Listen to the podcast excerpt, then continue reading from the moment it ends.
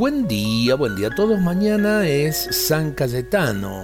Es un santo muy popular porque muchos se acercan a pedirle ayuda, pero es importante que veamos también cómo fue su santidad para poder darle gracias al Espíritu Santo por su obra santificadora.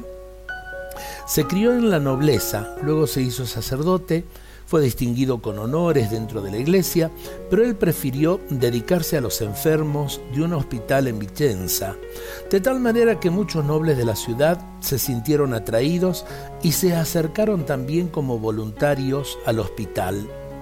Luego se trasladó a Venecia, donde gastó su fortuna para reparar un hospital y ayudar a los pobres. Después fundó una congregación que debía caracterizarse por un total desprendimiento y por no poseer ganancia alguna, viviendo en el día a día de lo que la providencia de Dios les concediera. Su sueño era que los sacerdotes vivieran como los primeros cristianos, y uno de sus lemas era no el amor sentimental, sino el amor activo. En el Evangelio hay una promesa para las personas desprendidas, al que se entrega a Dios por el reino, no le faltará nada, no tendrá que preocuparse por su futuro. Esto está en el Evangelio de San Lucas.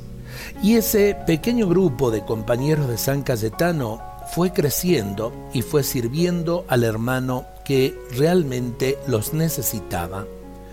Por eso podemos descubrir en la vida de San Cayetano tantas y tantas cosas para poder imitar Muchas veces eh, por ahí tenemos, sí, una devoción grande a los santos, pero en realidad, en realidad, aprendamos a conocer la vida de los santos para que para poder imitarlo, imitemos a San Cayetano en su caridad hacia el prójimo. Dios nos bendiga a todos en este día.